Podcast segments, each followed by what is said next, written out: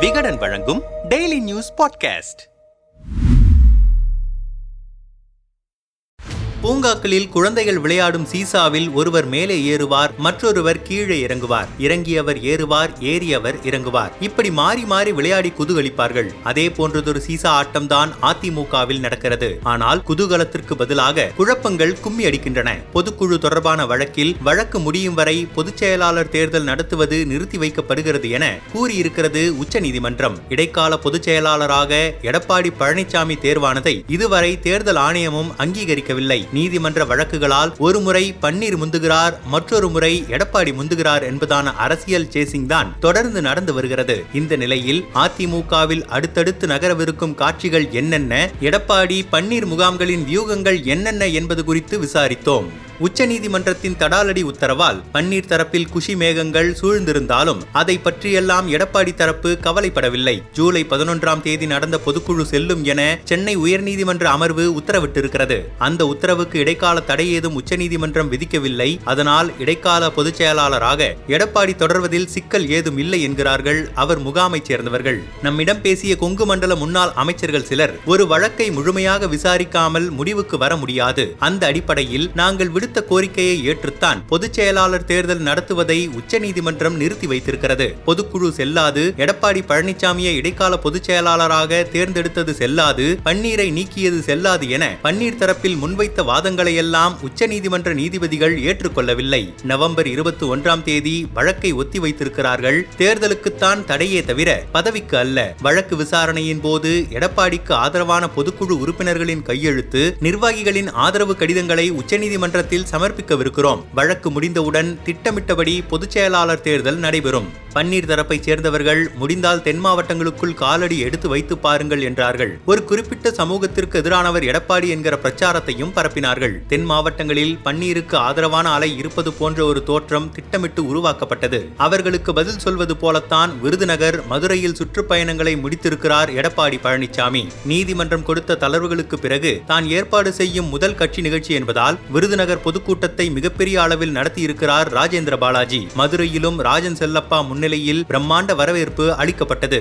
ஒரு சில இடங்களில் கருப்பு கொடி காட்டி எதிர்ப்பு தெரிவிக்க பன்னீர் தரப்பினர் முயன்றும் அது எடுபடவில்லை. இந்த சுற்றுப்பயணம் ஒரு தொடக்கம்தான். அடுத்ததாக திருநெல்வேலி கன்னியாகுமரி சிவகங்கை ராமநாதபுரம் தென்காசி மாவட்டங்களில் சுற்றுப்பயணம் செல்லவிருக்கிறார் எடப்பாடி பழனிசாமி. இதில் சமூக கணக்கும் ஒளிந்திருக்கிறது. வன்னியர்களுக்கு பத்து புள்ளி ஐந்து சதவிகிதம் இடஒதுக்கீடு கடந்த அதிமுக ஆட்சியில் கொடுக்கப்பட்டதால் குறிப்பிட்ட சில சமூகங்களிடம் எதிர்ப்பு எழுந்தது. அந்த எதிர்ப்பு அணைந்து விடாமல் இப்போதும் பார்த்துக் கொள்கிறார் பன்னீர்செல்வம் தன்னுடைய உள் அரங்க சந்திப்புகளில் கட்சியினரிடம் இது பற்றி வெளிப்படையாகவே பேசுகிறார். அந்த பிரச்சாரத்தை உடைப்பதற்குத்தான் எடப்பாடியின் ஆலோசனை குழுவின் ராஜன் செல்லப்பா திண்டுக்கல் சீனிவாசன் நத்தம் விஸ்வநாதன் ஆகியோருக்கு பிரதான இடம் அளிக்கப்பட்டிருக்கிறது. எம்ஜிஆர் ஜெயலலிதா காலம் தொட்டு தென் மாவட்டங்களில் அதிமுகவுக்கென ஒரு வாக்கு வங்கி இருக்கிறது. அந்த வாக்கு வங்கி இரண்டாயிரத்தி இருபத்தி நான்கு நாடாளுமன்ற தேர்தலில் சிதறிப்போய்விடக் கூடாது என்பதற்காக என்பதற்காகத்தான் சுற்றுப்பயணத்தை தொடங்கியிருக்கிறார் எடப்பாடி பழனிசாமி அக்டோபர் முப்பதாம் தேதி நடைபெறும் தேவர் குரு பூஜையில் தேவரின் தங்க கவசத்தை கட்சியின் பொருளாளர் திண்டுக்கல் சீனிவாசன் தான் எடுத்துக் கொடுக்கவிருக்கிறார். எடப்பாடியாரையும் அந்த நிகழ்வில் கலந்து கொள்ள வைக்க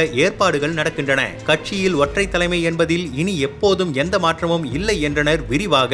நீதிமன்றத்தின் உத்தரவுகள் எடப்பாடியின் பலத்தை குறைக்காத நிலையில் இந்திய தேர்தல் ஆணையத்தை தான் மலை போல நம்பியிருக்கிறது பன்னீர் தரப்பு எடப்பாடிக்கு ஆதரவான இரண்டாயிரத்து ஐநூற்று முப்பத்தி இரண்டு பொதுக்குழு உறுப்பினர்களின் ஆதரவு கடிதத்தை தேர்தல் ஆணையத்திடம் முன்னாள் அமைச்சர் சி வி சண்முகம் சமர்ப்பித்திருக்கிறார். ஜூலை பதினொன்று பொதுக்குழுவில் எடுக்கப்பட்ட தீர்மான முடிவுகளும் சமர்ப்பிக்கப்பட்டிருக்கின்றன. ஆனால் இதுவரை தேர்தல் ஆணையம் இதில் எந்த முடிவும் எடுக்கவில்லை என்பதால் குஷி மூடில் இருக்கிறது பன்னீர் தரப்பு. பன்னீரால் நியமிக்கப்பட்டிருக்கும் மாவட்ட செயலாளர்கள் சிலரிடம் பேசினோம். தேர்தல் ஆணையத்தில் ஒருங்கிணைப்பாளர் இணை ஒருங்கிணைப்பாளர் பதவிகளே அதிமுகவை வழிநடத்துவதாக பதிவாகியிருக்கிறது. இதுவரையில் அதில் எந்த மாற்றமும் இல்லை. பொதுச் செயலாளர் தேர்தலை விரைந்து நடத்தி தேர்தல் ஆணையத்தில் கட்சி விதிகள் மாற்றத்தை பதிவு செய்ய பார்த்தார் எடப்பாடி பழனிசாமி. ஆனால் உச்சநீதிமன்றத்தில் பொதுக்குழு தொடர்பான வழக்கு நிலுவையில் இருப்பதால் அதற்கான வாய்ப்பு குறைந்துவிட்டது. இன்றைய சூழலில் இடைத்தேர்தல் வந்தால் பன்னீரும் எடப்பாடியும் சேர்ந்து கையெழுத்திட்டால் மட்டுமே இரட்டை இலை சின்னம் கிடைக்கும். தேர்தல் ஆணையத்தின் நடவடிக்கைகள் எங்களுக்கு சாதகமாகவே இருக்கின்றன. சமீபத்தில் பன்னீரின் சம்பந்தி மூக்கம்மாள் நெல்லையில் காலமானார். துக்கம் விசாரிக்க சென்ற பன்னீரிடம் தென் மாவட்ட கட்சி நிர்வாகிகள் பலரும் மனம் விட்டு பேசியிருக்கிறார்கள். எடப்பாடியின் ஆதரவாளரான அமைப்பு செயலாளர் கருப்பசாமி பாண்டியனும் பன்னீரை சந்தித்தார். நீங்க ஒத்துமையா போயிட்டா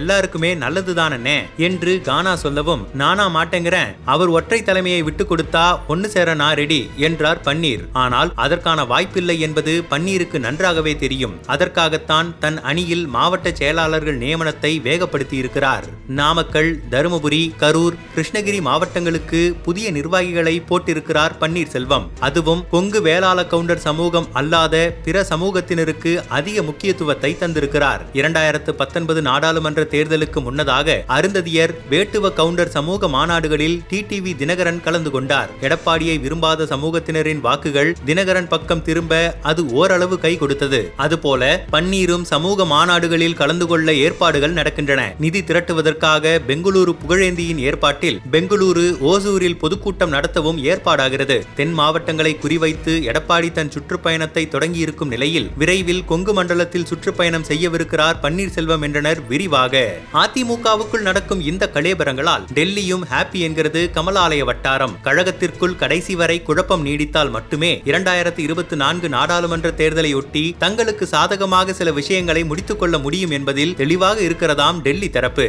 நம்மிடம் பேசிய பாஜக மேலிட பார்வையாளர்கள் சிலர் உட்கட்சி குழப்பங்களை சரி செய்யவே அதிமுக தலைவர்களுக்கு நேரம் காலியாக இருக்கும் நிலையில் திமுக எதிர்ப்பு அரசியலை அவர்களால் வேகப்படுத்த முடியவில்லை. தமிழகத்தில் பாஜக வளர்வதற்கு இந்த குழப்பம் கை கொடுக்கிறது. திராவிட கட்சிகளில் இருந்து விலகுபவர்கள் வழக்கமாக மற்றொரு திராவிட கட்சியில்தான் இணைவார்கள். அதில் மாற்றம் வந்திருக்கிறது. உதாரணமாக சென்னையில் எழுபத்து நான்கு ஆ திமுக வட்ட கழக செயலாளராக இருந்த ஆனந்தன் என்பவர் சமீபத்தில் பாஜகவில் இணைந்தார். இதுபோல திமுக அதிமுகவிலிருந்து விலகுபவர்களுக்கு பாஜக என்கிற புதிய பாதை உருவாகி இருக்கிறது இரண்டாயிரத்தி இருபத்தி நான்கு நாடாளுமன்ற தேர்தல் தேர்தல் வரை அதிமுக தலைமை தொடர்பான குழப்பம் முடிவுறுவதை டெல்லி விரும்பவில்லை. பன்னீர் எடப்பாடி இருவரையும் சமமாக வைத்தே டீல் செய்கிறது டெல்லி தரப்பு. தேர்தல் நெருக்கத்தில்தான் வியூகங்கள் வகுக்கப்பட்டு காட்சிகள் மாறும். இப்போதைக்கு அதிமுக குழப்பங்களை பயன்படுத்தி தன்னை வளர்த்துக் கொள்வதையே பாஜக விரும்புகிறது என்றனர். சீசா விளையாட்டில் ஒருவர் ஏறவும் இறங்கவும் மற்றொருவர் காரணமாக இருப்பார். ஆனால் அதிமுகவில் நடக்கும் விளையாட்டில் நீதிமன்ற தீர்ப்புகள் தேர்தல் ஆணையம் டெல்லி ஆளுமைகள் உள்ளிட்ட சக்திகள் தான் ஒருவரை அழுத்தி இறக்கி மற்றொருவர் மேலே வர காரணமாக இருக்கின்றன. அந்த ஏற்ற இறக்கங்களும் மாறி மாறி முடிவின்றி நடந்து கொண்டே இருக்கின்றன. இந்த சீசா விளையாட்டில் இரட்டை இலை சின்னமும் கட்சி தொண்டர்களும் தான் தரையிறங்க முடியாமல் அந்தரத்தில் தொங்கிக் கொண்டிருக்கிறார்கள். இவர்கள் என்ன சொல்கிறார்கள்? தராசி ஷியாம் மூத்த பத்திரிகையாளர். உச்சநீதிமன்ற தீர்ப்பு வரும் வரை பொதுச் செயலாளர் தேர்தலை நடத்த முடியாது. இது தவிரவும் சில வழக்குகள் இன்னும் நிலுவையில் இருக்கின்றன. அவையெல்லாம் முடிந்து வருவதற்கு பல மாதங்கள் ஆகும். இரண்டாயிரத்து நான்கில் நாடாளுமன்ற தேர்தல் ஆறு மாதங்களுக்கு முன்பே நடந்தது. அதே போல நாடாளுமன்ற தேர்தல் வந்தால் நிச்சயமாக இரட்டை இலை சின்னமும் முடங்கும். இதற்கான வாய்ப்பு அதிகமாகவே இருக்கிறது. இன்பதுரை வழக்கறிஞர் எடப்பாடி பழனிசாமி தரப்பு. எங்களுக்கு எந்த தடையையும் நீதிமன்றம் விதிக்கவில்லை. பொதுக்குழு வழக்கு விசாரணை முடியும் வரை தேர்தலை நடத்த தடை விதிக்க வேண்டும் என அவர்களுக்கு ஒரு கோரிக்கை வைத்தார்கள். அதை நீதிமன்றம் நிராகரித்து விட்டது. காரணம் பொதுச் செயலாளர் தேர்தலுக்கான அறிவிப்பே வராமல் எப்படி தடை செய்ய முடியும்? நீதிமன்றத்துடன் இணக்கமான சூழல் நிலவ வேண்டும் என்கிற காரணத்தால் நாங்கள் தான் இருபத்தி ஒன்றாம் தேதி வழக்கு முடியும் வரை தேர்தலை நடத்தவில்லை என ஒப்புக்கொண்டோம். அதை நீதிமன்றம் பதிவு செய்திருக்கிறது. பொதுக்குழுவுக்கு தடை விதிக்க வேண்டும் என்கிற ஓபிஎஸ் தரப்பின் கோரிக்கையை உச்சநீதிமன்றம் ஏற்க மறுத்துவிட்டது. தொன்னூற்றி எட்டு சதவிகித பொது பொதுக்குழு உறுப்பினர்களின் ஆதரவு இருக்கும்போது பொதுக்குழுவை தடை செய்ய முடியும் என நினைக்கிறார்களா என நீதிபதிகள் கேள்வி எழுப்பினர். அது மட்டுமல்ல உங்களை நீக்கியதற்கு ஏன் இன்னும் நீதிமன்றத்தில் ஸ்டே வாங்கவில்லை என்கிற கேள்வியையும் நீதிபதிகள் எழுப்பினர். உச்சநீதிமன்ற தீர்ப்பு வந்த பிறகு தேர்தல் ஆணையத்திலும் எல்லாமே சரியாகும்.